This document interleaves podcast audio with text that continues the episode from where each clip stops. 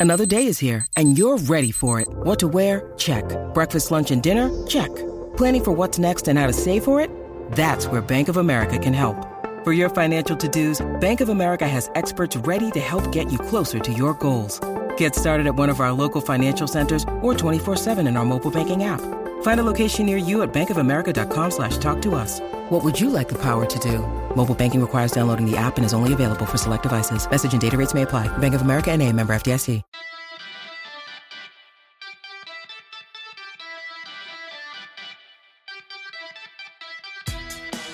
Good evening. After a tricky start, it was all all right in the end. I'm not talking about Manchester City. I am, in fact, talking about ourselves. We got there. Welcome to the Anglo Italian Pod. As always, my name is Rory, and I've joined by my very good friend. Adam! Hey Rory, how are you this evening? As ever, we tried to be as smooth as ice, but we were probably the opposite there. But never mind. How was your weekend? We're now. Yeah. It was a complete disaster on the football pitch, I'll be honest, and Saturday afternoon was pretty grim viewing, but it's been terrible weather in Milan recently, but yesterday was beautiful, so feeling a, a bit of new energy. I kind of feel like the end of the season has snuck up on me. Have you can is it Mm, is yes, it re- have you realised yet that we've got like one game left? And I was like, oh, oh shit, I'm gonna have to like do shit with my weekend soon. Like, yeah, no, I've noticed this because Wicker Wanderers obviously finished their season Mm-hmm. a bit earlier this time, so starting to find these weekends are freeing themselves up suddenly, and uh, yeah, I'm getting that distinct feeling of. Oh, it's on the horizon. What do we do now? What? There's no World Cups. There's no Euros. Yeah, what do we do? It's Like- been so long that we've not had any like without like with a period of no football that I'm not sure how I'm actually going to cope. I'm already I thought I saw myself or I found myself googling which leagues run over the summer, and I'm like, okay, there's the Allsvenskan in Sweden. Yeah, I can yeah. watch a bit of like Eliteserien in Norway. Like maybe I'll have to try and find something.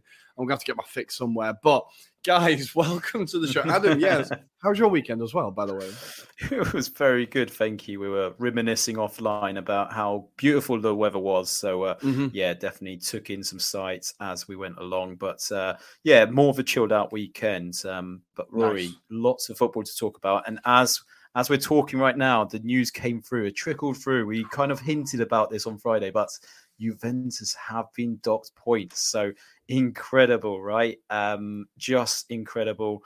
And uh, yeah, just to see Juventus now go into seventh place. And as we speak, even now, Rory, um, Empoli are beating Juventus 2 0 in the league, which is Oof. incredible.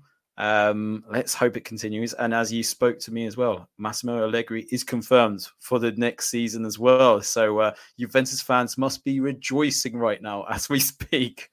It is a rough night to be a Gebre this evening. A very, very rough night. Well, it never rains, it pours, does it? It never rains. Yeah. um, we will, I'm sure we'll find time to talk about that and how it affects Arsenal because I have had an eye on how it will affect Arsenal. We will get there.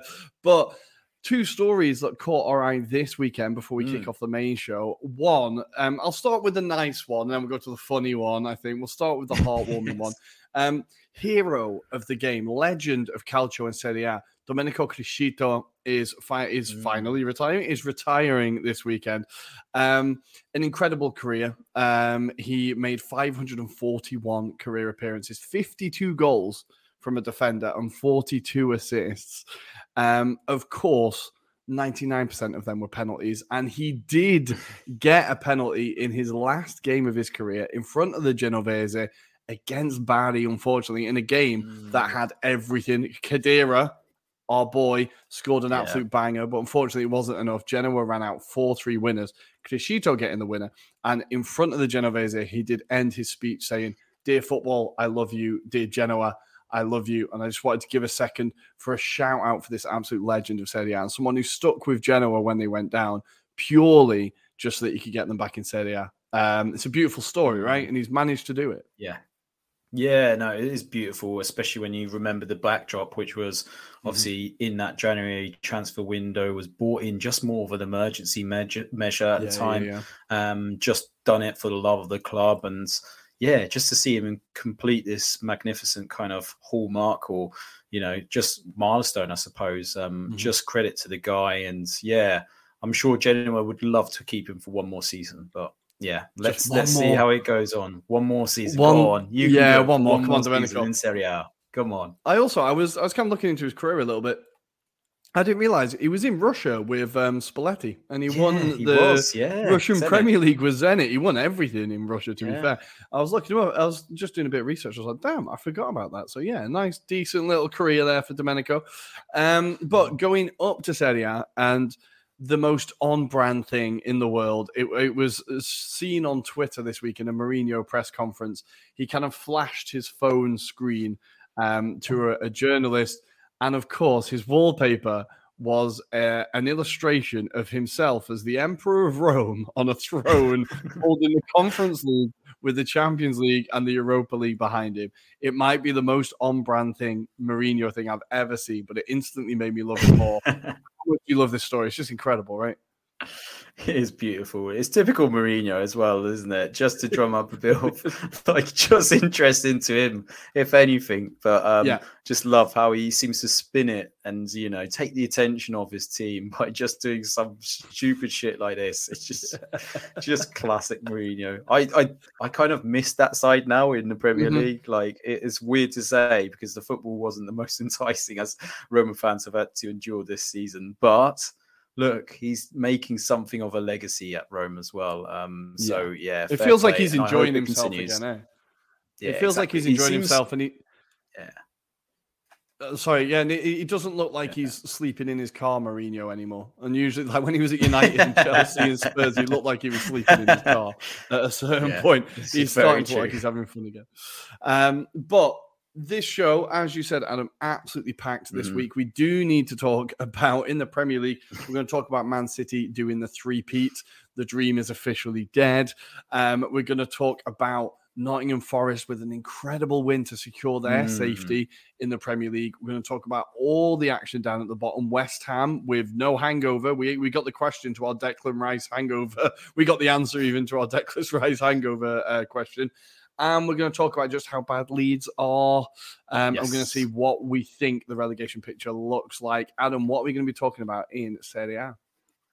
So in Serie A, we had the big game that was Lecce versus Spezia. Unfortunately, Rory, it wasn't to your sadistic wantings Sorry, anyway. There was no no goals. There was no sending offs really in this match. Um, but yeah, nothing, nothing to write about. So we'll talk more importantly, a bit similar to the Premier League, about that relegation battle, what that actually means. Um, but also, we'll talk about the top of the table, Rory, because in light of that Juventus kind of docking points, I think it mixes it up now. Because I think what we probably had pre scripted has probably been screwed up now, and we have to mm-hmm. rethink mm-hmm. about it on the spot yeah. now and have a look at these um, positionings because it actually puts Milan in a more favourable position than they were previously. Same with the likes of Lazio, for example. Obviously, Lazio got an important win against Udinese. We'll talk about Ciro and what a record he's yep. created for himself as well.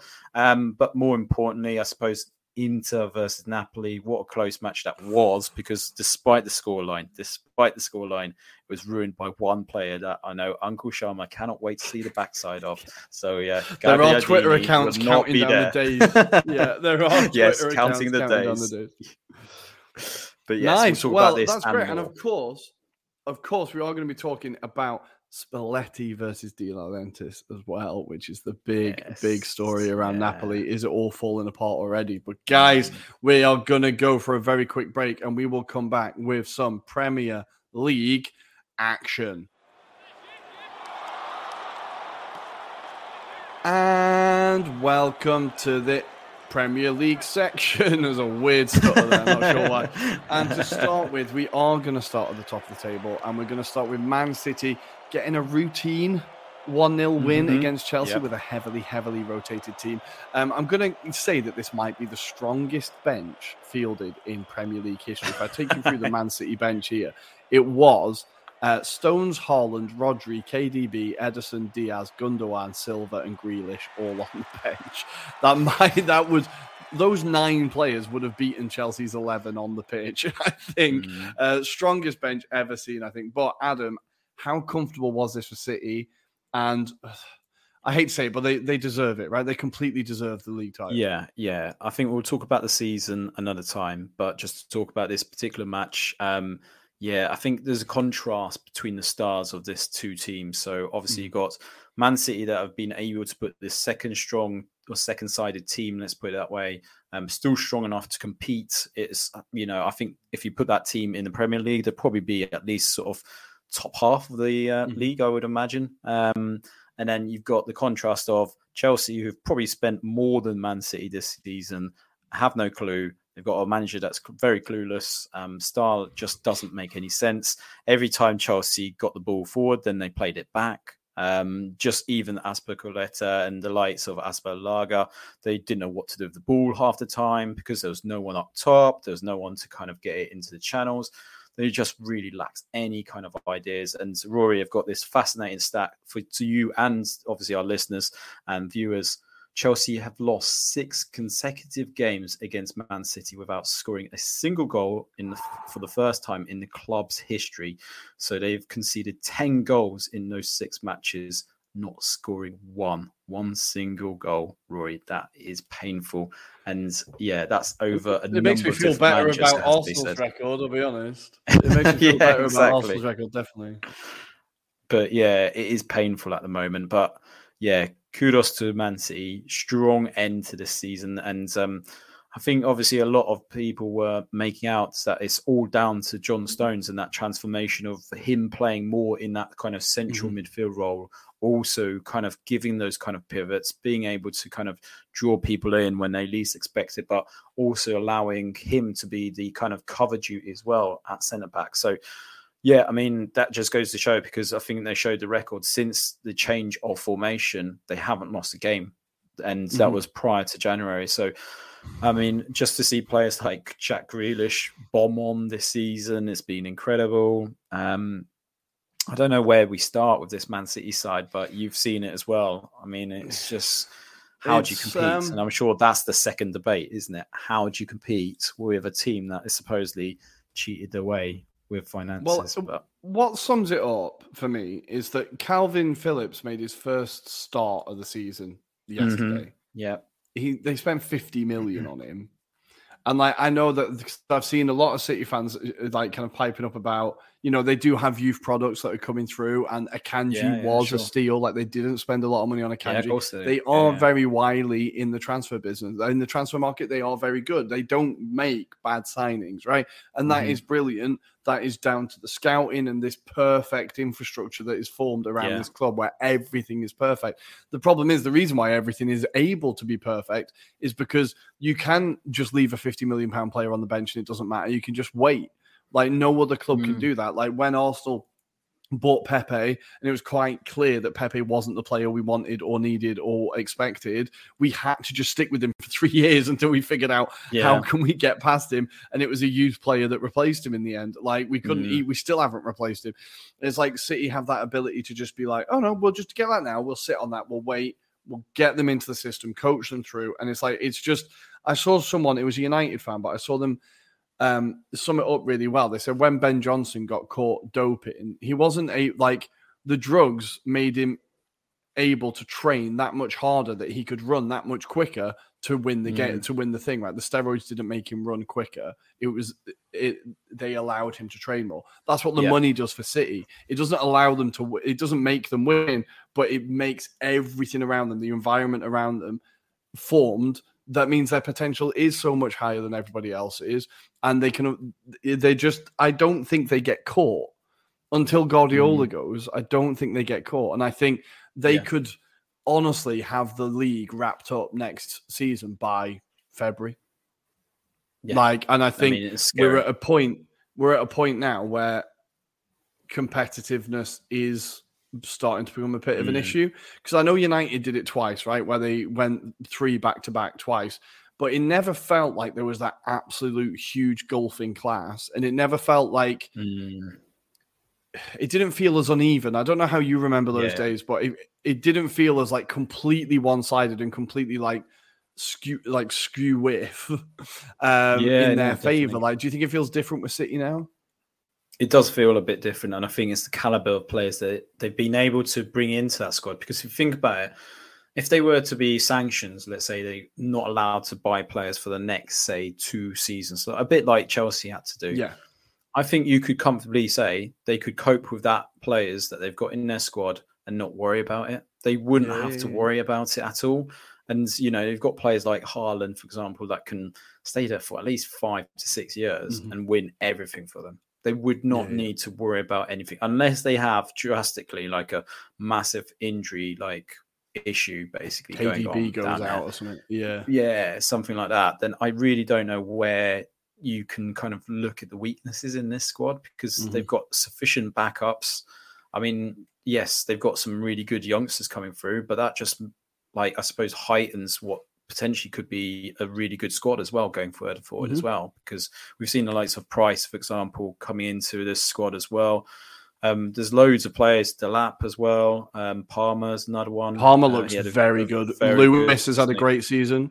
Yeah. Yeah. Yeah, so there's a number of them right now. So you think also the players that are coming back from loan spells as well. So Stefan Mhm. Stam, for example, I know Yeah, some yeah, Man yeah. City fans aren't as keen on him as being a backup goalkeeper, but still, you're talking about some solid players still coming back from loan spells as well. So yeah, Mm. And scary. It's to be scary.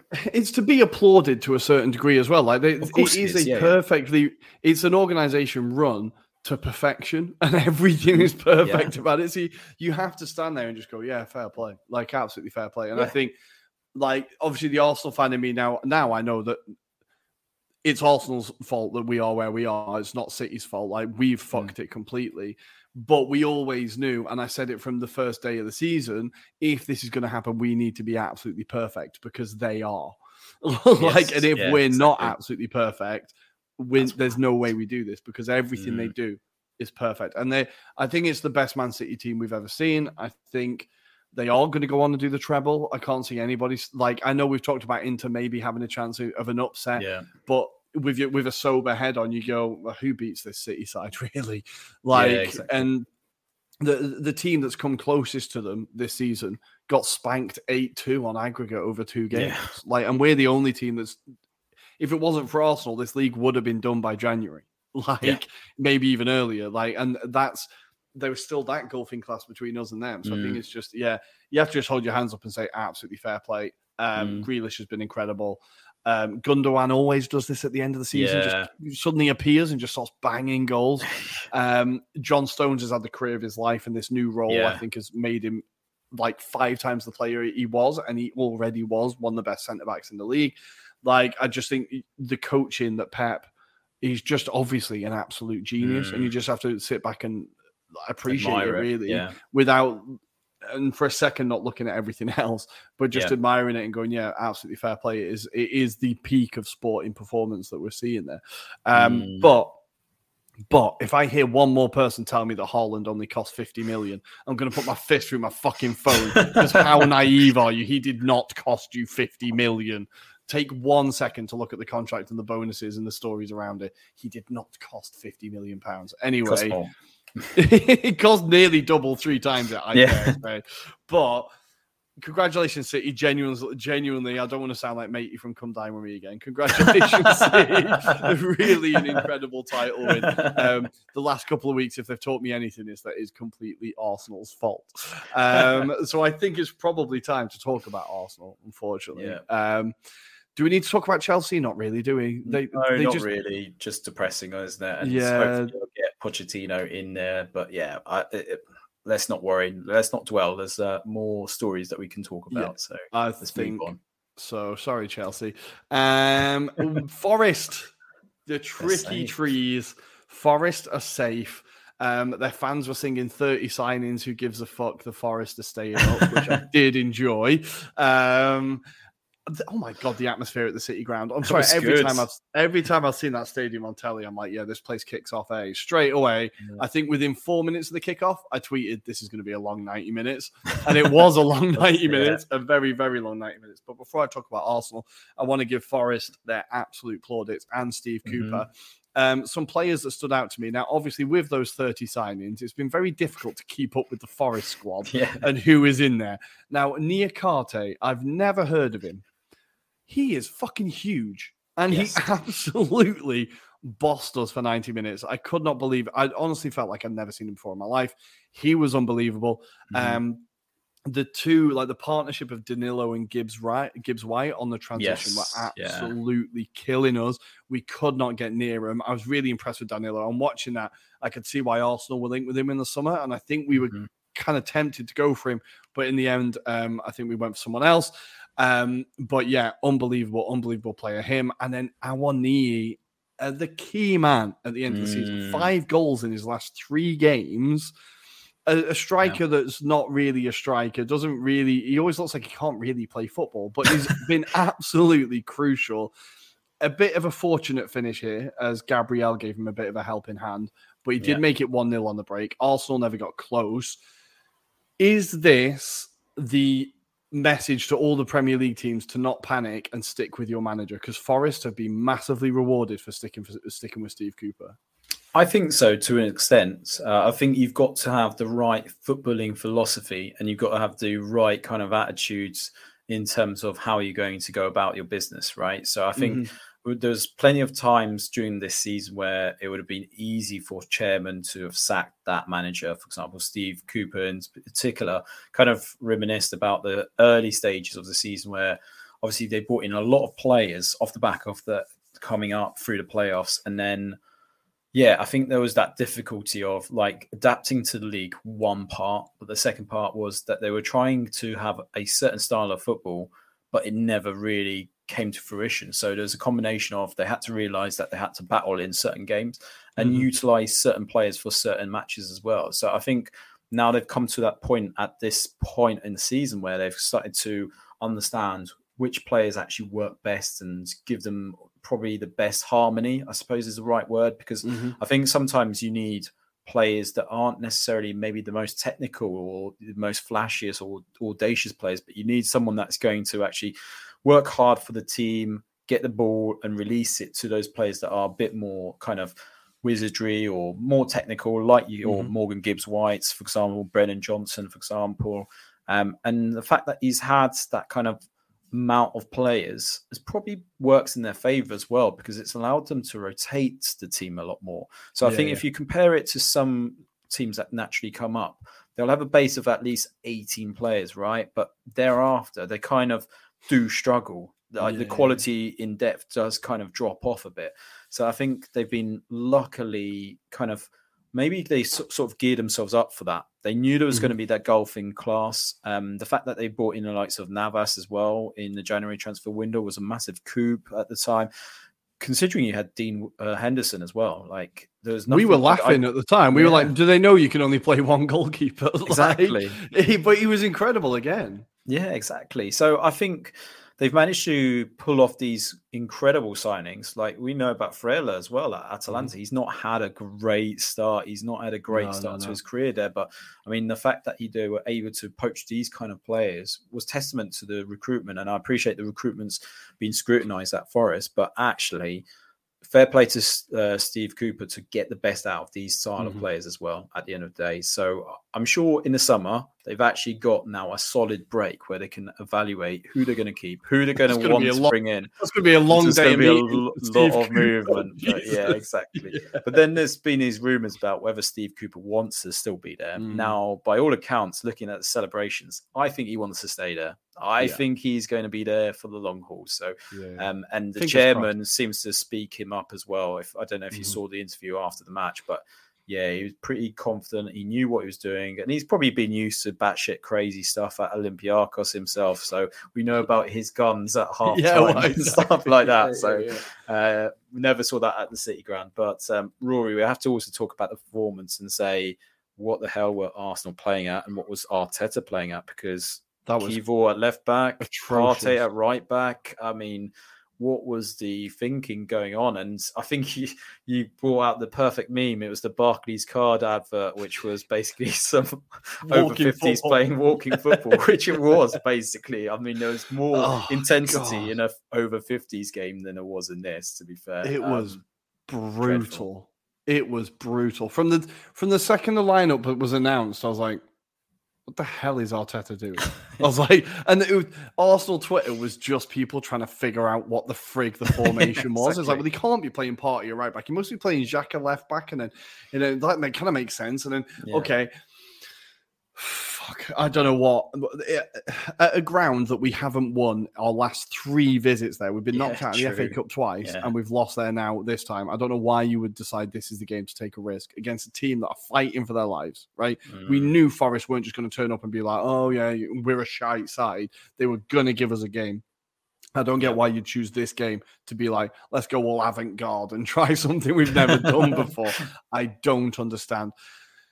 Ah, God, it was just from the first whistle. I was like, yeah, we're losing this. This is never going to fucking happen. Um, I thought there was so much wrong with it. Thomas Partey, I cannot say it anymore how little I want him in the team. And it's not just Yeah. his performances, but his performances don't fucking help Mm. either. Like the Yeah, guy's yeah. been absolutely atrocious since the came back from the World Cup, really. The guy's been fucking Mm. dog shit at right back, and we kept insisting on putting every attack down the right. I, I just at one point I tweeted, "Do we want to just try and go down the left? Do we want to just give it a go? Like, give it a go. just Yeah. just see if it works." And then we got down the left, and we actually got a ball across. Trossard was a bit tricky. We got a ball across. And I was like, "Okay, right." So, oh no, we're going back to the right again, back to the right again, back to the right again. And what Arteta did, one of the biggest strengths of our team this season, has been Saka and White's partnership. Right, Mm. Saka and White have been absolutely vibing off each other. White's been one of the best right backs in the league. I still think he should have been ahead of Trippier in team of the season. Like he's been unbelievable.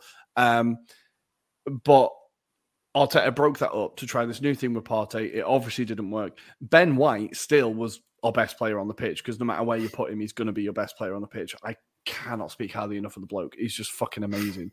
Um, but he was the best player in the pitch when everyone else was dog shit. Um, I Mm. think Saka, he's played 70 odd games now in a row for Arsenal. We need to rest him.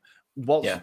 What'll happen is what happened to Wilshere, and we'll just run him into the fucking ground and he'll be dead by 25. Like, we just, we need cover for him because, again, for him, since the international break, he's been dead. There's just nothing Mm. left in him. And I, I completely get it. The guy's played football for two years straight. Like, the Yeah. guy is tired. Um, Yeah. I think Xhaka, it was really bad timing for this story to come out that he's leaving. We could have just waited till the end of the season. Like he did not have a great performance. Him and Jorginho in the midfield together is not a good thing. Um, I think Jesus, I would have him as a winger, as a number 10. I don't think he's a Mm. striker. He doesn't have that physical presence. Yeah. Um, he's not able. We need another. We need another option up front, and Nketiah is just a worse version of Jesus. yeah. So when the game's not going our way, we're not able to change it. Um, against Joe Worrall and the defenders that they had, who all had incredible games, by the way, we needed a physical presence that was going to disrupt Yeah. them, not not someone who's going to fall down every time they get within a foot of Mhm. him, which is what Jesus did. But that being said, we should have had a penalty. I do not know how that shouldn't have been, how that wasn't a penalty. That's a Stonewall penalty. I don't get why it's not given, but fine. Um, but we didn't deserve anything from the game. It was No. a disgusting performance, and the whole thing. I don't know. There's so much. I don't know what Emile Smith Rowe has done to piss off Arteta. Like Vieira looks like he's eight stone wet, gets pushed over every time the ball goes near him. Mm, Rowe yeah. cannot get in ahead of him. Like I just I it feels like Arteta's kind of lost it towards the end of the season. I still love him. Obviously this season's been incredible, mostly Yeah. down to him. I just think towards the end of the season he's completely lost it and panicked. yeah. Like, how does it look to you? Because it, it was a weird team selection. It was very weird, and I don't know what the thinking was, if that makes sense, because even the players didn't look comfortable in what they were Mm. doing. So it's not No. like something that they practice in the training ground and gone, you know, this might kind of ruffle their Yeah, yeah. feathers, might play into our hands. It was just weird, completely just strange. And like you say, the performance was lackluster. There was just no enthusiasm. It felt like as well. I think the players are just burnt out. It felt like I don't know. You know, when you get to that point in the season where you've just had like you've been playing football constantly the same way just like you say just needed a different approach but this wasn't that approach it wasn't hmm. the way they should have played they should have played it nice and safe played to their strengths but it didn't for some reason like arteta had this kind of and i was kind of thinking this as he was speaking about this this feels like when pep overthinks things and Yeah. you know like that final that he did against chelsea where he he had certain players left out. Um, this felt like one of those occasions where Arteta has just overthought it and tried to be too clever, and actually, yeah, got himself undone. And like you say, actually, for a number of weeks, Arteta's got it badly wrong. He's done the calls really badly wrong. Like we've been calling out Kiwior should have been brought into the team mm-hmm. a lot sooner. Jorginho replacing Partey should have been brought in a lot sooner. And I appreciate there's some positives and negatives, you know, when it comes to those type type of players being brought in. But he needed to rotate the players, and yeah. Saka's a good example of that, where actually could he have benefited from just a rest in one or two of those games prior to the build up? Like I'm sure there could have been some leeway there. And like you say, Emile Smith Rowe, don't know what he's done, but again, yeah. doesn't feel promising for his career at the moment at Arsenal because he can't get into the squad. So uh, I would be absolutely gutted if we let him go. Honestly, I'd be mm. absolutely gutted. He's such a pleasure to watch. He's such a promising player. He's absolutely like 100% Arsenal. If we let him go, we are fucking mm. idiots. Like there was there's also rumours that Arteta is trying to train him as a number eight, so kind of put him into right. Granit Granit Xhaka's position, and this is why he's not getting much game time at the minute. But I think I also think when there's nothing really on the line in games, might as well play him why not just chuck him on for the yeah. last 20 minutes of a game where we're losing? Like, just see see if he can do it. And the yeah. amount of time Smith Rowe in his career has come off the bench and scored for Arsenal yeah, is exactly. a bit mad. Yeah. Like, so I don't know. I'm, I'm, hoping it's because there's some tactical shift and not because he's about to sell him, because I think it would be a huge, huge mistake when we're looking for creativity in midfield. That's what we're mm. trying to mm. get this summer. We've got one right there. So I don't know. It was a really, really frustrating afternoon. I was really pissed off. Um, but it was so blatantly obvious it was going to happen. We've not won there in mm. fucking ages. And yeah. I think even when Forest got promoted, I was like, well, there's an away loss next year because like, it's just typical fucking Arsenal. But yeah. again, congratulations, Forest. Unbelievable season. Like for them mm. to be mm. able to stay up with a game left to go, I yeah. think it's like a nice little, they can have the party, they can have the celebration. A great addition to the Premier League, proper Premier League club, history, etc um, yeah, good on him. Absolutely yeah. love it. Gibbs White, all of it. Brennan Johnson, really, really enjoying a lot of the players down there. So, um, yeah, and really did want to give another shout out for Joe Worrall because I thought he was unbelievable. Mm, yes. Um, but staying up towards the top of the table, I wanted to very quickly talk about a huge, huge story. And we need first, I almost forgot, I need to take this away. And we need to take a little trip down memory lane for some quotes from a certain pundit. Here we go. I think it's a risk. You know, you're bringing someone in who um, doesn't know our game um, because of modern technology. You can Google. He said he was impressed with with um, his knowledge of Brighton and what they've done and the way they attempt to play. Well, they could have got that off Google, most of it. But it's, so, his, it's his business to know yeah. the game here, so, isn't it? So they all yeah. do, Graham. Listen, he's going for an interview, so he spends a couple hours on the internet. That's right. Get, Graham's right getting as much information as he possibly can. So that's not the work of a genius. I, I think it's a risk. I have to say, I think it's a risk bringing someone with his CV, the seven jobs in nine years.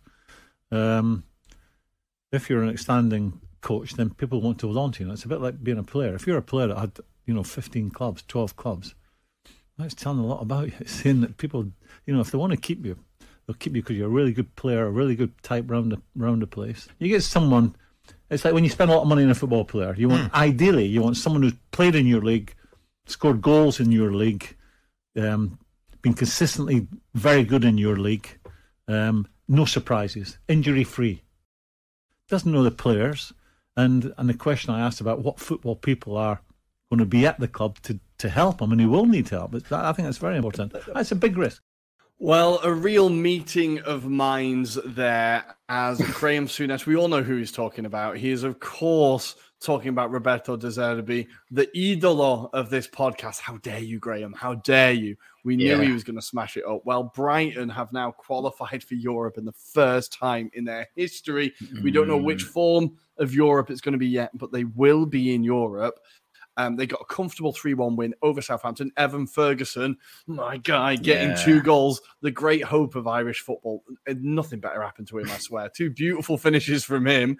Um, incredible season from Brighton, and just how much humble pie do Talk Sport have to try not to eat now? Oh, massive amounts, massive amounts. It's so it's going to be a massive like pie parks outside of Talksport headquarters, and I'm sure the likes of Jamie O'Hara will uh, enjoy eating it tonight. Um, but um, to be fair, I mean, De Zerbi has actually proved a lot of doubters wrong as well uh, in the process. Mm-hmm. I think there's a lot of people, not just in the UK, but also back at home in Italy, probably yeah. weren't too sure about his choice of club here, um, thinking potentially the worst, that this might not go his way. Um, but I've heard an interesting uh, interview with Paul Barber today, actually, on a podcast by our very good friend Jake Humphreys, as you can imagine. Um, but oh, what, what I big loved weekend about for Jake was, as well. This. I know, I know. We've got a few things in our WhatsApp group about him. Um, but the uh, most important bit that I got was the the actual meeting with De Zerbi and how his kind of nature came across to Paul mm. Barber, who's the CEO of Brighton, because he said unlike Graham Potter, who was a bit more methodical, talking about what can the club do for him he was talking about what he could do for the club and how he could oh. progress it and an interesting bit was also a conversation that Paul Barber had with Jason Steele, who's the current, obviously, uh, okay. Brighton goalkeeper. And he said uh, there was a certain match that they played this season. I think it was Stoke City that he reminisced in the cup game. And he said mm. De Zerbi told Jason and the rest of the guys how it would be played out and he specifically talks about one moment about how they were going to score a goal. Because the way he kind of works it out he's almost like a chess kind of player. Okay. When you think about one move then he thinks like three or four yeah. moves ahead. So therefore he goes apparently this conversation happened between paul barber and jason steele which was he said you're going to play it like this but stoke city are going to do this. So right. therefore you've got to do x then y and then z and then goal will score and he said that actually happened. It freaked him out, and he said it was a bit like poetry. It's like it yeah, was just yeah. motion happening in front of him, but it was everything that they practiced on the training ground. It was to that letter, everything that he said would happen actually played out, and it was just fascinating to kind of have that Imagine kind of in-depth knowledge and just to think, right, that is the level of like a Pep Guardiola isn't it? That that's what we're talking about with De Zerbi. He he's methodical, he's meticulous. He kind of instills a lot of confidence in the players as well. Mm-hmm. You can see that on the way they're playing. Mitoma, for example, Solly March. We talked about how great those two have played this season. And just to see it kind of unfold in terms of their performance, and now they're in Europe, it's amazing, absolutely amazing. So, so many plaudits for De Zerbi. I hope it continues. And just the fact that he's being able to also embrace those younger players like your Evan Ferguson's, your Bonettis mm-hmm. now, for example, coming into this squad, filling in for the duties of that first 11 and just showing how it's done. I mean, even Ferguson now looks like an assured player that can yeah. definitely play for any of the top six the way he's performing, yeah, oh, yeah, especially on that performance against Southampton. I mean, I know the first one you could maybe say Alex McCarthy in the Southampton goal should do better, but that finish was just incredible, and so was the second.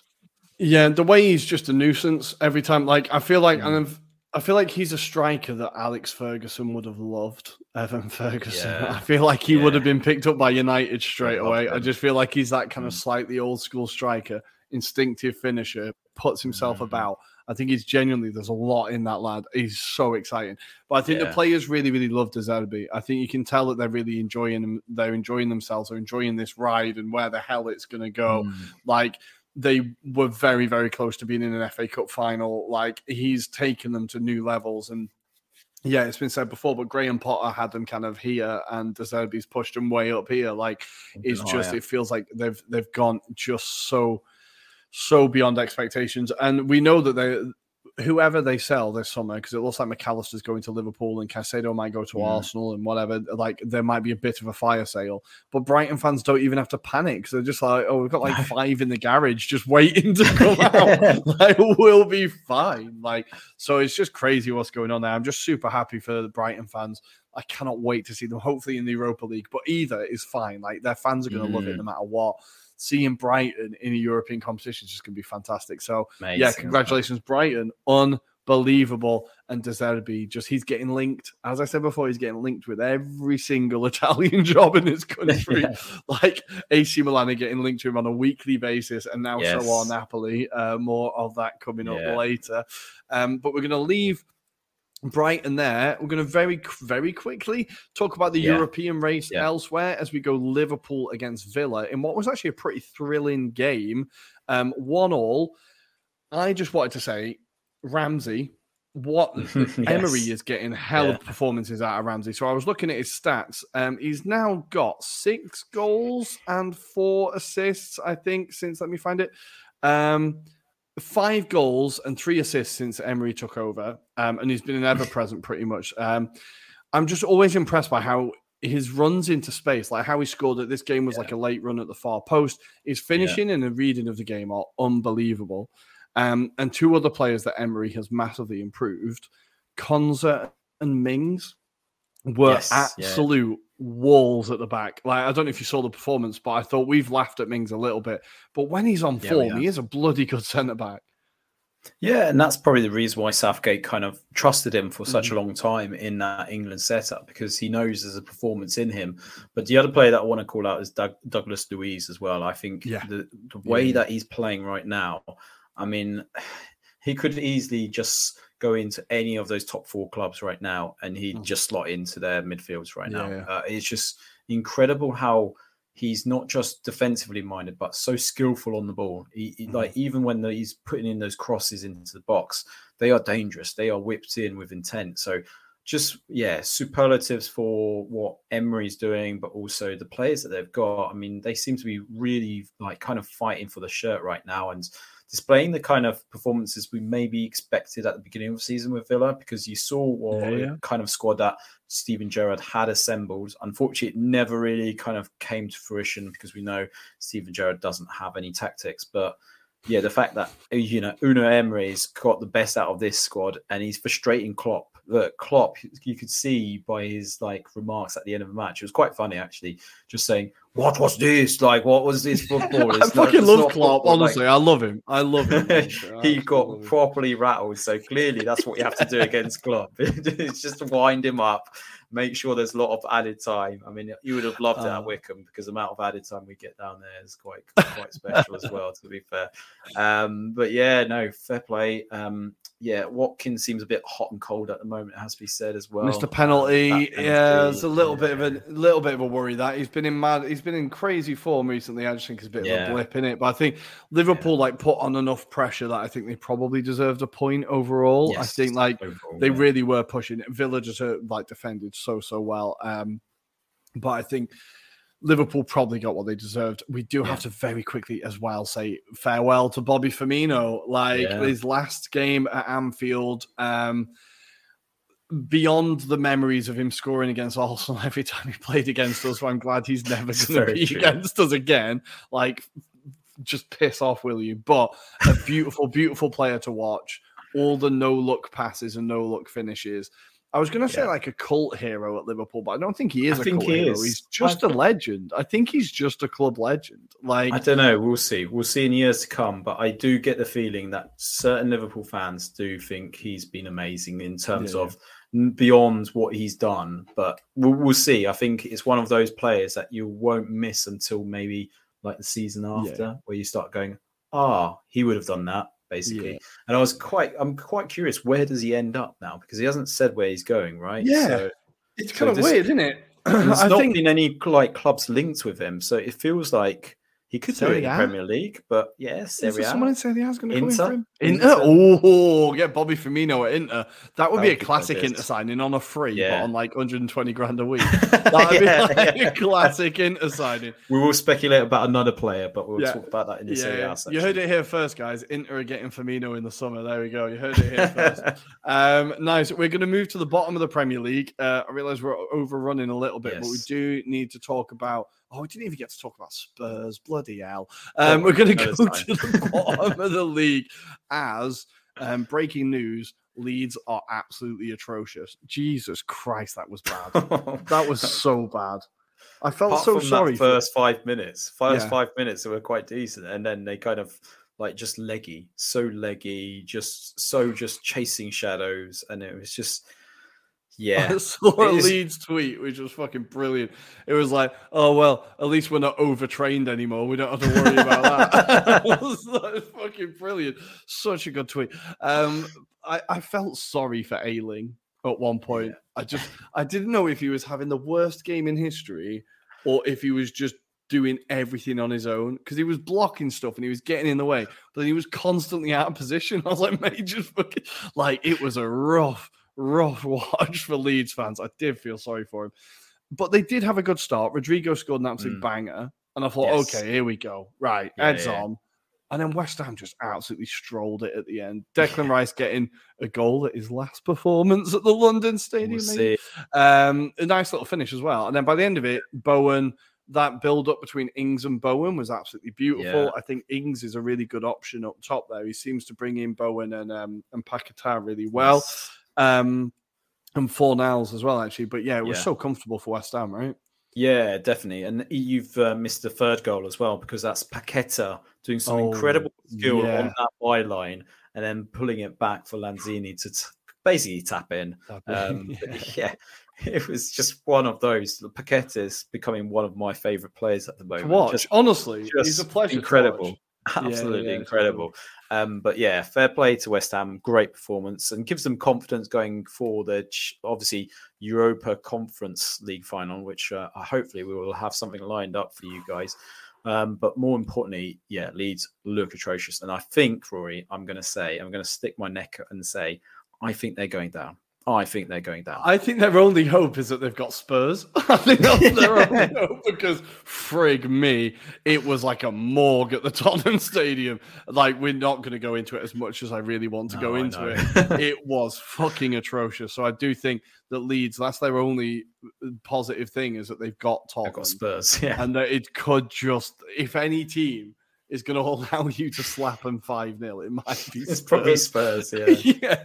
Um, but elsewhere at the bottom, Everton in the 99th minute. I want yes, to something say. stupid like that. Um, Yerry Mina getting a goal to make it Mhm. one all in a game that Everton dominated in general. I think they were the better side. They did kind of they offered a bit more of a threat than Wolves, but is that the goal that keeps them up?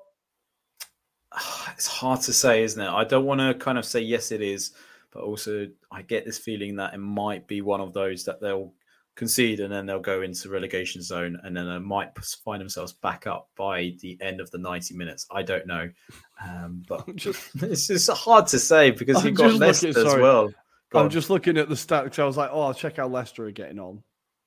Right. Yeah. It's nil nil. Yeah. But the statistics, Jesus Christ. 16 shots for Newcastle, two on target, 84% possession, 453 passes. Leicester, zero shots, zero shots on target, 16% possession, 94 passes, 43% pass accuracy. Jesus H Christ, that is atrocious. So maybe Everton do still have a shout. If if yeah. if Leicester don't win today, are they down? Um, because it was three points off, weren't they? I think as it currently. Oh, they're two stood. points if they get. So if they lose, yeah, they're three points behind Everton. So they'd have to win by six goals in the last game of the season. Yeah, big Yeah, probably not. Is it? No. Damn, Mm. damn. yeah. Well, Everton, Yerry Mina could have, could have secured you safety, but we will see what happens in the last game. In the last game of the season. Who do Mm. Everton have last? We should know. Bournemouth. really. Bournemouth. Bournemouth. Boom. That is a rough Yeah. one. And then That is- Leicester are at home to West Ham. So again, West Ham might rotate their squad, might rest a few players.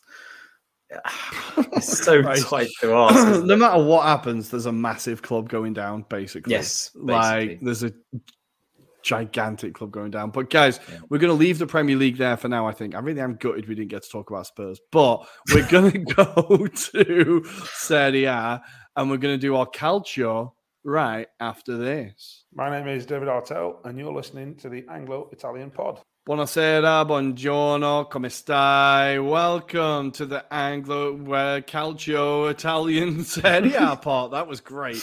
Um, are going to start. Where are we starting in Italy, Adam? Shall we start off by talking about the relegation battle in Italy as well? We might as well. We finished Let's it off in the Premier League. We'll start off in Serie A. So yes, Rory, we saw on Sunday the big game that was Lecce versus Spezia. Finished nil nil. Um, I think the highlight for me, I don't know about you, but it was the commentator saying this was after Anzolo was it Anzolo had a chance on goal, and he said the first shot on target, and it was like was he being sarcastic? Like the, it was just amazing, absolutely amazing that he actually said that. It was a terrible match. I couldn't Um, have been much more wrong, really. I couldn't no, have been much no. more wrong. I said, "Oh, there'll be goals. They'll both be fighting for it." Jesus Christ, that was dull. It was proper dull. I apologize if you watched that because of me. Please do not get any mortgage advice from us Lee, in future. Um, but yeah, it was a terrible match. So um, yeah, It's- it doesn't really help either side, though, Rory. That's just- the thing because maybe the only blessing was Hellas Verona losing three one to Atalanta. Mhm. Again, we thought maybe Atalanta might throw it, but they had Rasmus Højlund back as well, so. He played a part. He scored Mhm. a fantastic goal on the uh, volley, and as did Zappacosta. And then Yeah, obviously, great um, yeah, Pasalic just chasing down the goalkeeper. He tries to be clever and loses the ball to Pasalic, who just taps it into the net. So Yeah. This, despite Hellas Verona taking the early lead as well. So um, yeah, disappointing for Hellas, and it- does feel like they've got a big ask because when you're looking at those fixtures now, Rory. I don't, I don't know which way it's going to go, but I, I feel like Hellas Verona have the tougher ask. Um, yeah, Empoli at, Empoli at home is a tricky one because as we're seeing at the moment, Empoli are currently beating Juve three 0 now. Um, Jesus Christ, and still Marin doesn't score. Anyway, they are mm. three 0 They're three 0 up, so that could be a tricky one for Verona. And then, as you said, their last game of the season is Milan away. They've given themselves a, a, a mountain to climb. It felt like they were getting themselves out of it, but that Atalanta game, it, it kind of felt a bit like West Ham Leeds, not just because Yeah. the score was the same, but that early promise, and then you concede one, and then the collapse, and then Yeah. there was just very little offered afterwards. And I think they've just not Mm. got that. Obviously, with relegation teams, they very rarely have the ability to change the tide of a game. That's Yeah. why they are where they are. But they just weren't able to. Once Atalanta got the, what that first one, they weren't able to Mm. try and push back and go again. There's still a lot of quality in that Verona squad. I think there's still there's play like some good good players in that squad. yeah, I just think the start to the season and then the managerial change, like they changed the manager halfway through and stuff. I think it had a bit of a boost, but it's just been a, a bit like they've been fighting the tide the entire season, really. Um, but yeah, I imagine, I imagine it will be them. To be fair, and Ste- both Spezia and Lecce will be relieved by that. I think, Yeah. um, because uh, well, Cremonese went down this weekend, right? So it looks like Spezia and Lecce should be out of it now. I think they're now three points, two games. I think Lecce can just get over the line. What do you think? Yeah, I, I would say on the balance of where I expect the results to go, if that makes sense. I, I think mm. when you look at Lecce, they've got Monza, um, haven't they, in the next game.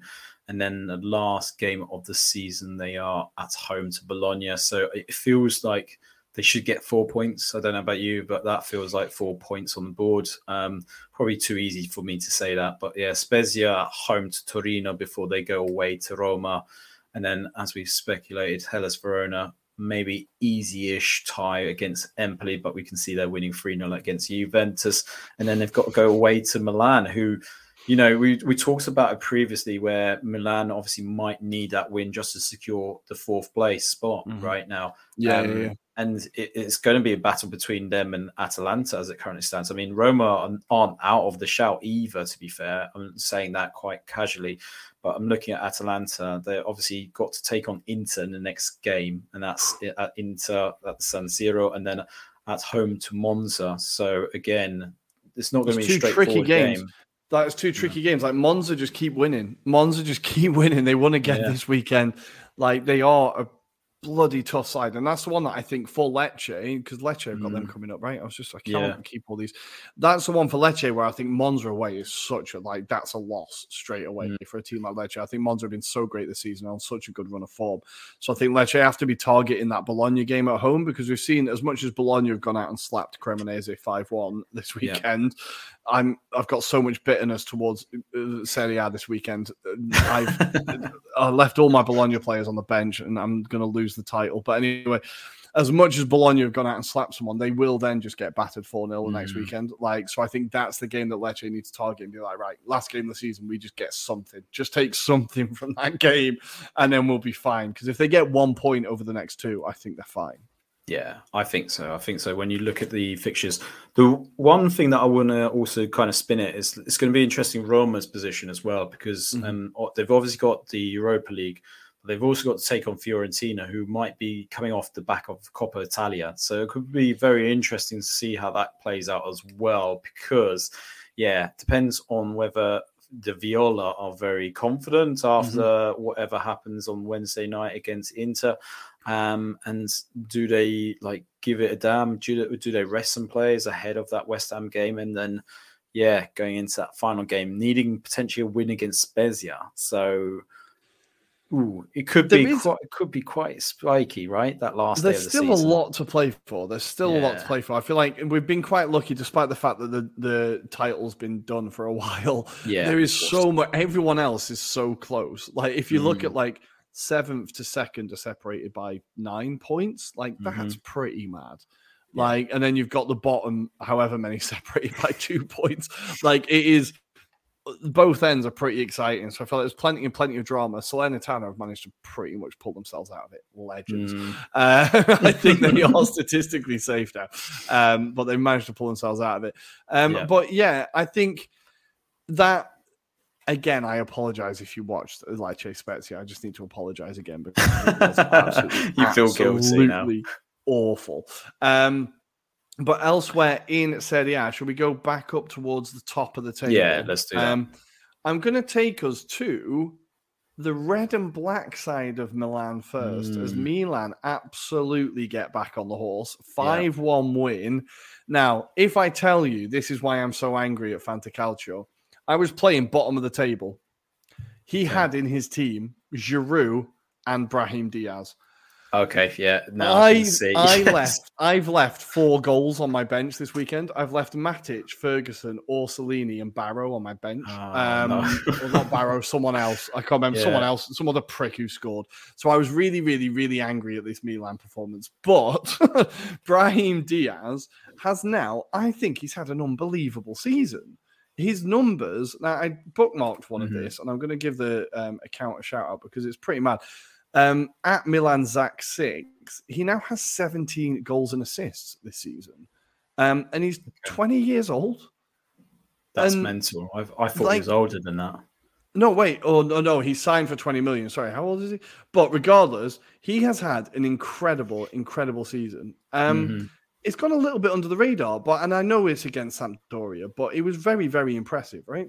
I thought he was impressive in this match in particular. Yeah, and I think 23, sorry. Yeah, generally, uh, in terms of his season, it hasn't been too bad. I felt like he's definitely improved from last season. Mhm. I just feel like he's not being consistent enough in Yeah. terms of his game contribution. So, um, again, Sampdoria, obviously, we know they've been already relegated. I think it was interesting. I, for me, what stood out was Giroud's hat trick because that, when I looked at his record as well, like he hasn't scored in over a month. He hasn't Yeah, yeah. scored in over a month, so that was some big slog for him. So for him to get this is probably a lot of confidence. It's a shame this game didn't happen a few weeks ago because I think going into that Champions League semi-final side, I think that would have been a different game completely. Um, but also have to say kudos to Zanoli, um, the way he Oh. set up that uh, equalizer for Quagliarella. I mean that that take as well for the man that's likely to retire at the end of the season, right? So Finally. um, 18 seasons in a row he scored in the Premier League, in the Serie A now. 18. it's incredible, isn't it? insane. I was so happy to see him get a goal. I was just like, yes, that's it. It's all been worth it because Quagliarella Yeah, scored a goal. Scored his goal. we needed that. We just needed that at the end. Um, that Giroud hat trick. It wasn't pretty, was it? It definitely wasn't pretty. it was quite rough, some of them, to be fair. I don't know what he was doing for the third one. It was kind of behind him, but he was kind of flicking it in, wasn't he? It's just so it felt weird. like he was like manhandling the defender as well. It felt like a really, really. He wanted that goal. He wanted the hat trick. he said he was desperate, wasn't he? It's what I've said about Giroud. He goes on these mad slumps. Ask any Arsenal fan. When we were going for the league against Leicester, he just decided to stop scoring. You know, for fuck's sake. So he does go on these loot on these dips where he just doesn't score, and then he'll score beauty after beauty after beauty for a run again. So I think yeah, he's just had a very bad time drought again. Um, Mm. but huge, huge win for Milan. They needed this so much. Yes, like I think if they drop points to Sampdoria, who have been the worst team in the league this year at home, I think it would have been maybe purely wouldn't have seen the season out. Like it would have just been it would have been So- Yeah. yeah, so I think it was a huge, huge win. Getting those five goals just gives you that bit of a boost going into the last game. It puts Yeah. pressure on Inter, who are away to Napoli and do have a rough Mhm. game coming, and it does put in it puts Milan back in contention with Europe now, Yeah. and they're in fourth on sixty four points, three points ahead of Atalanta. Like that is a monumental win for Milan. It's Mhm. honestly, honestly huge because the season could have really, really petered out. And we said it on the previous show. They have to be careful that it doesn't. Um, they have to be really careful it doesn't. So yeah, big result for the Rossoneri. But on the other side of the city, um, Inter took the trip to Naples, um, Mm. and it was pretty rough watching for Inter. I think, um, from what I saw, the Inter fans really, really wanted Gagliardini off the pitch, um, Yeah. and even Osimhen looked gutted when he got sent off. Um, I don't know if you've seen the picture, Osimhen like he- head in his hands, Yes, like we got "No, it for the need- promo of this. It was yeah, just yeah, like no, we need this guy. We need this guy. Um, absolute disaster class from him. He could have been sent off about three or four times as well. I think Mm, like he threw he th- threw himself into a few tackles, which were asking for trouble. Um, do you think that's where was it the turning point of the game? Do you think it was fairly even at that point? I think it was still even thereafter, but it probably Mm. didn't help that he kind of was sent off. I think if you think if he was taken off perhaps by Inzaghi, replaced Mm. by one of the other options on the bench, I'm sure it would have given like Inter a chance. I think Yeah. they weren't out of this, and I think Napoli have been really poor of late since they've won Very. that kind of obviously Scudetto. They've not been their usual selves. Um, well, I'm sure we're going to speculate about it in a minute, but yeah, there seems to be a lot of things behind the scenes, a lot of speculation on certain players, whether they'll still be there.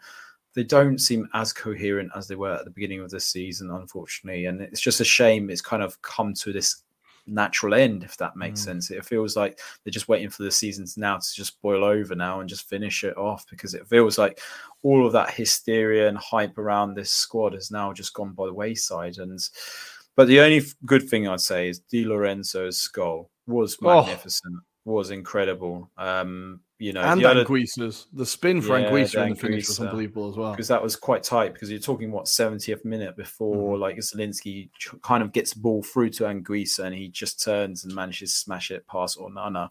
Um, but even yeah, the last goal, uh, Giovanni Simeone, like with Politano, just exchanging it, you know, that was literally like the fifth minute of Yeah. injury time at the end. So it was just finishing, putting the final nail in the co- coffin for Inter. So I don't think there's anything to be glum about for Inter, but it's just more Just one of those days. one of those days and Yeah. yeah. better quality on the pitch you see a different result i think so um Yeah, I did want to give a shout out to Lukaku though. Um, he has now got six goals in his last five Serie A appearances. yeah six goals and three assists. Like he's coming up big at the end of the season, and I think if Inter, if anything happens for Inter in this final, he's gonna be, he's gonna have a say in it. Like I just feel like he's really, Mm. really hitting his form at the minute. So it's good to see him get his goal, even if it was ultimately a consolation.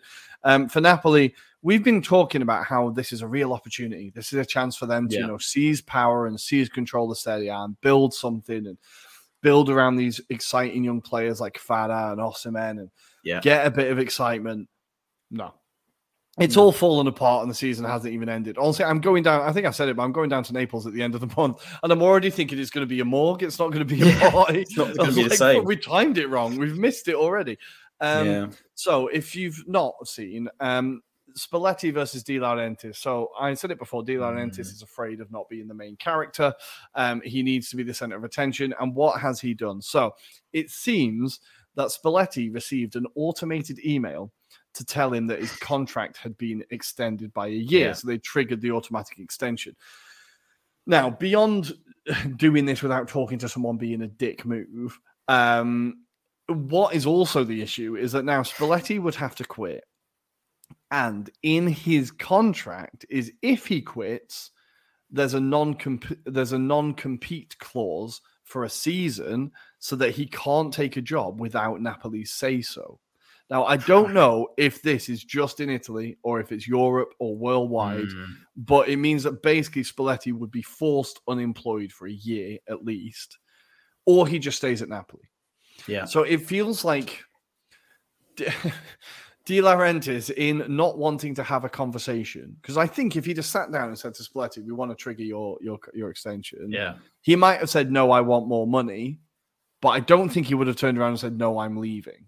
Yeah. I don't think that would have would have been said. So maybe De Laurentiis is just being a prick and trying to save money and thinking Yeah. I'll just get him anyway and just save a bit of cash. But now Spalletti has come out and we know what type of person Spalletti is. He seems like a very honorable, polite Yeah. gentleman who plays by the rules and you know does everything properly.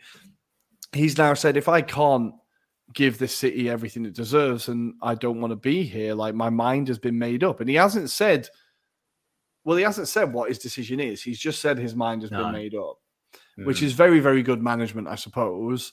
Or is it? Does it just leave more? Like, do you think if he turns around to the players and goes, right, I'm leaving, they're like, right, boss, two last games, we're going to like go out on our shields? Or do you think this confusion just makes it worse? I think the whole way that De Laurentiis has managed this has been poorly done, and it, it just makes it more of a like a dickish move towards the end of the season, what should have been a nice moment for not just obviously Spalletti, but also the whole club and everyone involved. So. Especially uh, the context that I got was also that Spalletti wanted to discuss about transfer targets, Yeah. you know, how they're going to evolve this team and etc but it feels like he's not going to have a say in that regardless. De Laurentiis is his own agenda, right? So he knows he's got some prized assets right now. Min-jae, uh, Osimhen, and Kvaratskhelia are going to be the key ones. And, you know, probably Zielinski is going to be another one because. Anguissa you know, is going to have a lot of people looking at him. Yeah, exactly. So there's going to be a lot of players moving on, I, I suspect. And that's going to just create this turmoil again where this club they reach those heights, they got the Scudetto, and then that squad gets depleted, gets replaced by maybe not so good quality players, perhaps going forward. And then Spalletti is going to be either that man to kind of drag it and maybe just not care until his contract ends, or he's forced out by De Laurentiis. So I, I just, yeah, it's it's it's interesting because De Laurentiis is also rumored to have been looking at other coaches already. So he's already looked at, as you mentioned earlier, De Zerbi was one of them. I think Conte's Jurgen been linked Klopp has with. been linked. Yeah, with. Jurgen Klopp was a classic one. Can but I think dream on. Yeah. Rafael Benitez was another one. He, he was contemplating bringing him back to Naples. I mean, He wants a yes man, doesn't he? He wants a yes man. That's He what he wants. And the problem is as well for Napoli, it's not only the fact that their manager's now leaving. They've just it looks like they're losing their sporting director to Juve. yes, yeah, Like so, the guy who's been there for eight years. I want to get his name right. Giuntoli, I think the name is. yeah, um, like. It looks like he's going to be Giuntoli. Yeah, it seems that he's moving on to Juve after eight years in charge. Obviously, they need to um, replace Paratici. So Hmm. Yeah, exactly. who better than the person who's just won the Scudetto and built a club from the ground up, basically? Um, depressing, depressing times for Napoli. They couldn't even let him have like uh, enjoy the summer. They couldn't Yeah, even let him exactly. just enjoy the summer. It just feels so. Honestly, this weekend in Napoli now, I'm just like, oh, it's going to be proper shit now. Everyone's just going to be really pissed off. Everyone's going to be really shit. angry and throwing shit at the stadium. Throwing we're gonna be scooters like, at each other, basically. when but Scudetto, guys, like, yeah, nobody cares anymore. Like, it just seems it's a really sad way for this to end. And I think this is like when people ask me again, when people ask me why do Napoli fans not like De Laurentiis despite everything, it's because of this. yeah, It's because of this. It's just he's absolutely ruined what could have been an incredible summer for them of just basking in glory and Spalletti building. And it just seems like a really Mm. shit way for it to end. Because we knew that there was going to have to be departures. We're not stupid. Like Napoli fans aren't stupid. They know that Osimhen's going to go. They know that Min-jae's probably going to go. But there could have still been this like, yeah, but don't worry, we're going to replace him. We're still building something. Now it's like, oh, we're starting from square one again. Like with a manager who's Mm. probably, I don't know, De Zerbi Yeah. isn't leaving Brighton. no, Klopp not not isn't leaving Liverpool. Like, who else do you go out and get? Ancelotti again? Like, who are you? Who are you waiting to bring in? I don't think there's anyone there at the moment who's better than Spalletti for Napoli. No, like, I mean, like, realistically. like I say, it would have been Conte's one option, but I don't think Conte would join that in the club. south. Not- I can't see him in the south of Italy, No, honestly. no, not exactly. in Naples. Not in Naples. No, of course not. Um, but then you think about the qualities of Italian coaches. Would Di, Di Laurentiis go to Udinese for Sottil, or Mm-hmm. perhaps, for example, Palladino and what he's done at Monza? I mean, these are the probably type of player or coaches that he would go and try and entice. But I can't see it happening. Can't see those coaches going. Do you know what? Napoli is a good option. Yes, it's probably a good career progression in that sense. It's a bigger club, right? Um, but I think the first moment that it all goes tits up, they'll be the first people out of the door as well. So Mm. yeah, I can't see Yeah, I think it's an it's an interesting one, isn't it? Because I still think, I still think if if Napoli knock on Fiorentina's door and say we want Italiano, Italiano says yes because it's Mm. Napoli. I still think there's like a there's a thing, and of- he looks like Spalletti as well, right? and he loves So- it. Yeah, you wouldn't, you wouldn't, you wouldn't even know it's not him. Just Yeah. squint, squint, and it's still him. Like, just grow a little beard, mate, and you'll be fine. Like, I think, I think, like, there's still a thing about it being. I think they could, they could, they could poach another manager from Serie A. I don't think they go in abroad and get in. Like when I saw that Jurgen Klopp thing, I like laughed out loud. I was like, Who the fuck? "What is he on that bloke?" Um, it's not happening. Um, but yeah, I'm sorry, Napoli fans, a bit of a shit way. Even though you won three one, great to get back to winning ways. Um, for the first time in their history, we'll finish on a bright note. For the first time in their history, Napoli have beaten all of the 19 other teams in a Serie A season. Incredible when you think about it.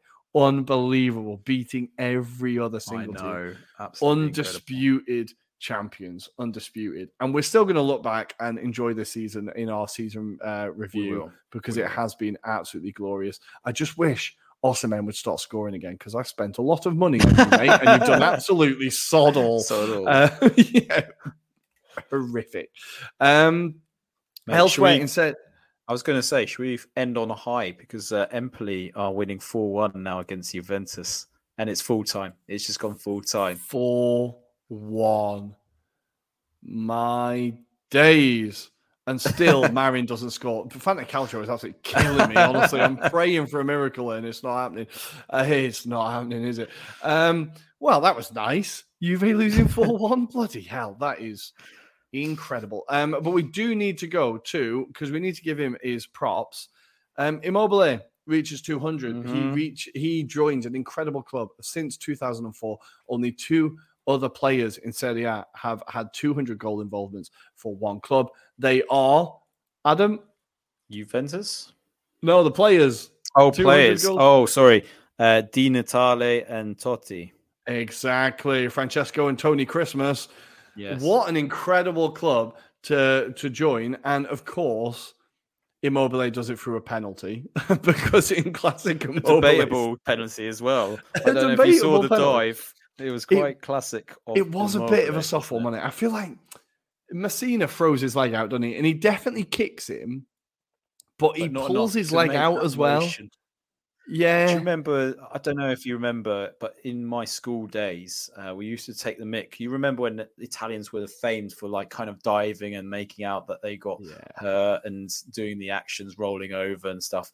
That was basically what Immobile did there. Yeah. So it was just clever yeah. engineering by Immobile's side of things. But yeah, fair play to the guy. He got an incredible record, and yeah, I don't know how he's gone about it because I can't remember half those goals he scored. I I couldn't tell you. goals. A lot of them have been a lot, a lot of tap ins, haven't they, or penalties? But But yeah, I you have to say, even this year, and he's been injured for ninety percent. Yes. he's got like seventeen goals or something. Twelve, it's like seventeen goals. I think something twelve like goals. Yeah, yeah. He's still hit mad numbers. You're like, yeah, the guy just works. Hey, it just works, except when he's in an Italy shirt. But for Lazio, this was a rough first half for them. I feel like it was really not a Mm. great performance. Udinese were kind of coming into it. I thought Udogie had a really, really good game until he was Yeah. taken off. I was really impressed with Samardzic. Again, another player who's super exciting at Udinese. I thought they were getting, I thought, okay, Udinese can get something out of this. Second half, Sarri must have given them an absolute bollocking because they came out and they were just a completely different team. I thought Luis Alberto completely ran the game second half, was popping up Yeah. everywhere with his little through balls and dribbling past players and was really hoping he'd get a hat trick, but he didn't, the prick. And then he just, but I thought he really, really absolutely ran the game, and I was really impressed with Lazio second half. They were playing beautiful stuff, right? They were, they were absolutely pinging about, and you could sense that there was something going to happen. And luckily, they managed to get that penalty. But yeah, even thereafter, Sergej Milinkovic Savic is doing his little pivots, he's running Yeah. onto things. So again, it's something to be excited for if you're a Lazio fan. But uh, the one bit that I wanted to pull out of, in addition to Immobile, was the contract talks with Luis Alberto. It feels like he's going to reject it and potentially Yeah. move on. It's been rumored to another Serie A club. So it wouldn't surprise me, Inter? Ruari. We're just if- linking Yeah, everyone well, I- to Inter. Inter. it sounds like an Inter signing, doesn't he? To be fair, free transfer, just give him some wages, he'll be fine. Plays guaranteed in Champions League, right? So, um, yeah, I wouldn't surprise me. Like, you know, he'd probably replace Mkhitaryan, right? So, uh, Mhm. Yeah, that's not I bad could see that replacement, to be fair. Could see that. Yeah. But then again, I could see a him. big At, summer, guys. I could see him at really Milan. I could see him at the Rossoneri as well. That would be a Yeah, yeah, fascinating true. signing as well. So, No, Yeah. that's very good. That's very, very true. But it does feel like Sarri's still. I'm intrigued to see Lazio third season Lazio under Sarri. I'm intrigued to see what they do Mm. this summer. Then I think we've seen Sarri slowly building in the progress up, and kind yeah. of the more signs of Sarri ball and the kind of the Yeah. incredible performances against like their rivals and some big wins and some like some goal the games where they scored quite a few goals and you're like, oh wow, this is like and just that third season it should really start kicking on. So I think if they get a few signings in the summer, I'd still be looking at another striker, maybe improving the defense a little bit. Um, I think Romagnoli's been really good under Sarri, but I Mhm. still never Yeah, yeah. quite trust him. I still never quite trust him. Um, I think you could still do some do some a bit more solidly at the back. Maybe someone to help Milinkovic Savic in midfield, a bit more strength in so, yeah. midfield. But I think there are a few additions just away from being a real force. So it'll be interesting to see who Sarri's able to bring in. We know Lotito doesn't Yeah. like spending money, so he's going to have to do it on the sly. But I think next season we could really see Lazio challenging because they play some Yeah. beautiful stuff on their day, and it's um, yeah, they they showed signs of it this time. Udinese, classic Udinese, they had nothing really to play for. They No. showed a bit of fight. They had moments of quality, but ultimately just kind of faded away in the game. I never really felt like, even at 1 0 towards the end, it never really felt like they were going to score. It was just Mm, more yeah, Lazio yeah. kind of pushing, I think. It didn't really feel like Udinese were capable of doing much. So I think Sottil's done an incredible job there. Really, Oh, really yeah, had a very good massively. season for them. Um, but another team where players could be disappearing this summer. I don't expect Samardzic and Beto to both be there next year. I think Yeah, one or me. both of them are going to go. Um, but yeah, good stuff for Lazio. So in Serie A, that kind of leaves it all pretty tight at the top. We've got Lazio second on 68 points, Inter third on 66, Milan fourth on 64, Atalanta fifth on 61, and Roma sixth on 60. Juve seventh on 59 with the points deduction. We need to talk about the points deduction. Um, so I don't know what's happened here. It looks like Serie A have just, or the FIGC have just waited to see exactly how many points will kick Juve out of the Champions League.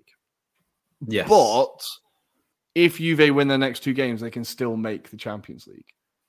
yeah, but- exactly. UEFA have banned them from European competition anyway. Yeah, so, So- it feels like they've got everything thrown at them anyway, so it doesn't really matter in the grand scheme of things. Is this is this FIGC like wimping out of a decision and being like, oh, we can just look like we're doing something, but actually they're banned anyway, and we don't actually have to punish them? Or is Well- this, as Juve fans are going to say, FIGC targeting Juve and saying we're punishing only you for this? Like, which side of that are you falling on? Because I'm so confused as to what's going on.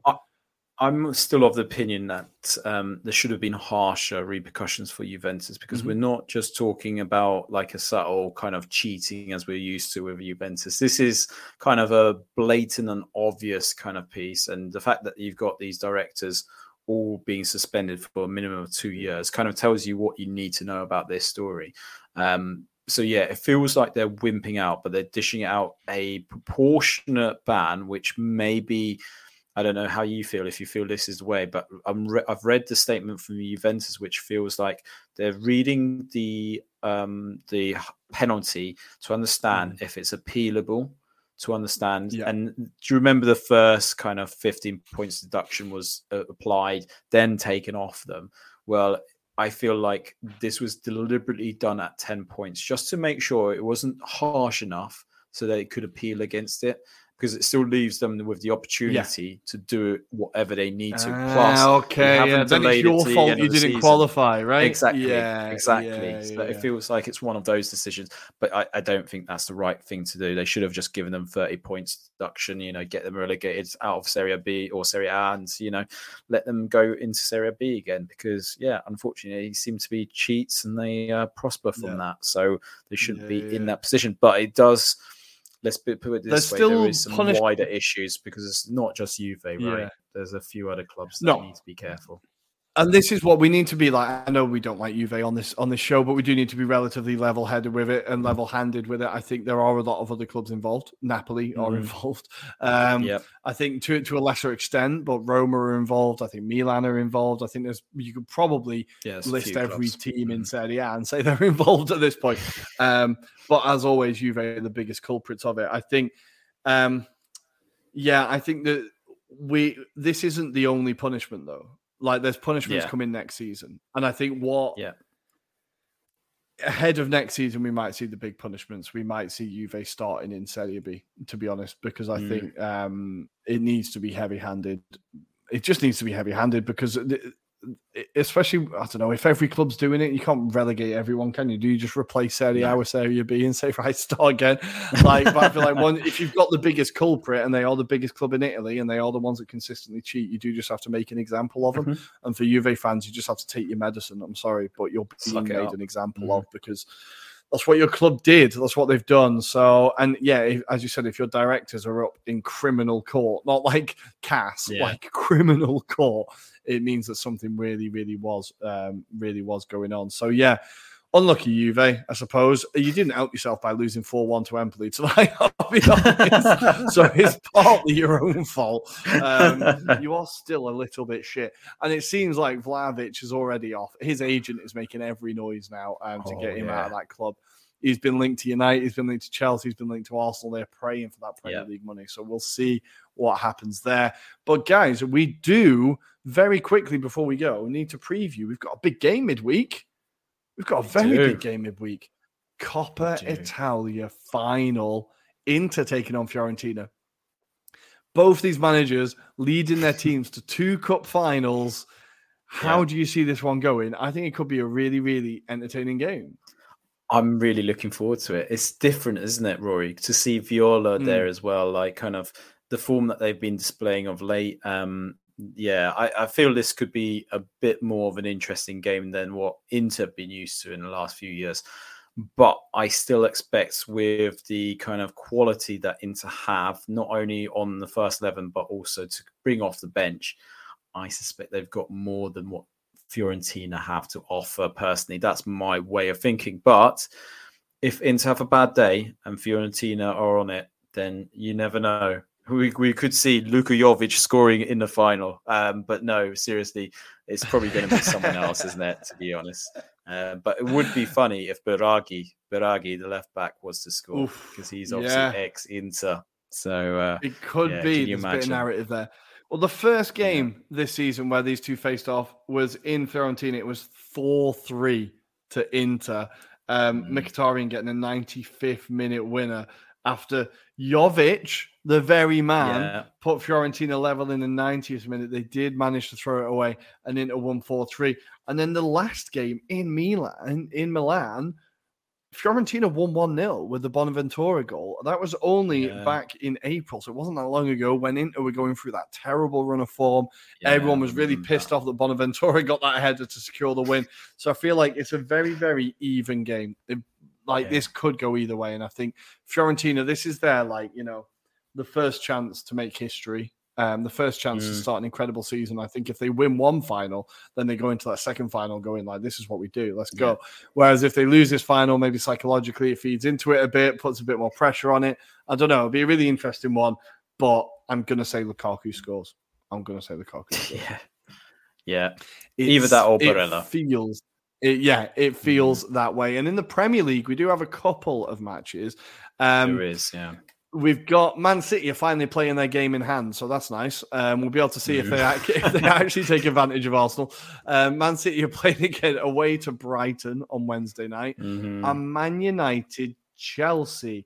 Now, Man United still need a win here to make sure that they can properly Mm. secure um, Champions League football. They're currently three points ahead of Liverpool. If they win this, they've guaranteed themselves Champions League. Chelsea are now how long is it since they lost? Uh, since they won? Okay, two. That's not too bad. Um, Yeah. How do you see this one going at Old Trafford? This is going to be another United win, Chelsea loss, right? I, I yeah, I'm expecting Man United to win this, and if they don't, then they've only got themselves to blame because then it Yeah, co- yeah. it could be really on, right? It could be really, really on. Um, just trying to work out who Liverpool's last game is against, and it's against Leicester, uh, no, not Leicester, sorry, Southampton. So it's Southampton they've got to play. So yeah, that. I mean, imagine if it does go to the last day of the season. I can't see it personally, though. Now, No, I Um, can't see it. well, as much as I'd love it, just purely to wind up Andy, that'll be quite funny. I Um, but do yeah. feel like I need to check this though. I do feel like United Chelsea games are always horrifically shit though. I feel like the last few have all been nil nils. Oh no, one one, one one, one one, nil nil, nil nil. Jesus Christ. Yeah, so the last five have been draws. Um maybe don't So stay up to watch this one. Yeah, I'm just looking at it. Yeah, so obviously Liverpool are hoping Chelsea win, right? So just Yeah, give them yeah, a yeah. chance. Yeah, I can't see it happening. I think I can't see yeah, it even- myself. it'll be a draw, won't it? It'll be a draw, but Yeah. that'll be enough. That'll be enough. So I cannot see it. Well, guys, we are finished for today. I think we've covered everything. I did want to do some um, under 20 World Cup chat, but I think we've run out of time. It just very quickly, Casadei Yeah. is absolutely unbelievable um, for Italy. Mhm. Chelsea have got a hell of a player there. And Scully, Arsenal youth product, scored an absolute banger for England as well. If you've not seen it, search that one out. Unbelievable goal. Skelly, not Scully, sorry, Skelly. Um, yeah, so keep an eye on the under 20 World Cup because two very decent teams there. Adam, anything to say before we go? No, but just to echo, the Italians also had a fantastic result against the Brazilian under 20s Mhm. recently. Baldanzi, Pafundi also performing quite well. So keep an eye on those two.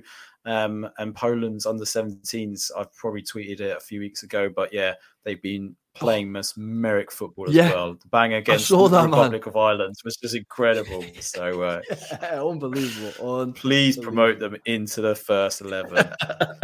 That's why Michniewicz was coach, right? He was Oh, protecting. just get him in his youth, get him in his youth coach. He'll beat you out of him quick enough.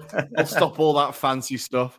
Um, well, guys, thank you for joining us. Um, as always, if you are watching on YouTube, hit the like, Mhm. hit the subscribe button, tell a friend, etc. You can follow us on Twitter at Italian Anglo Pod, on Instagram at Anglo Italian Pod. Um, yeah, tell a friend, and we will see you on Friday to discuss Coppa Italia final. Bye, guys. Ciao, ciao.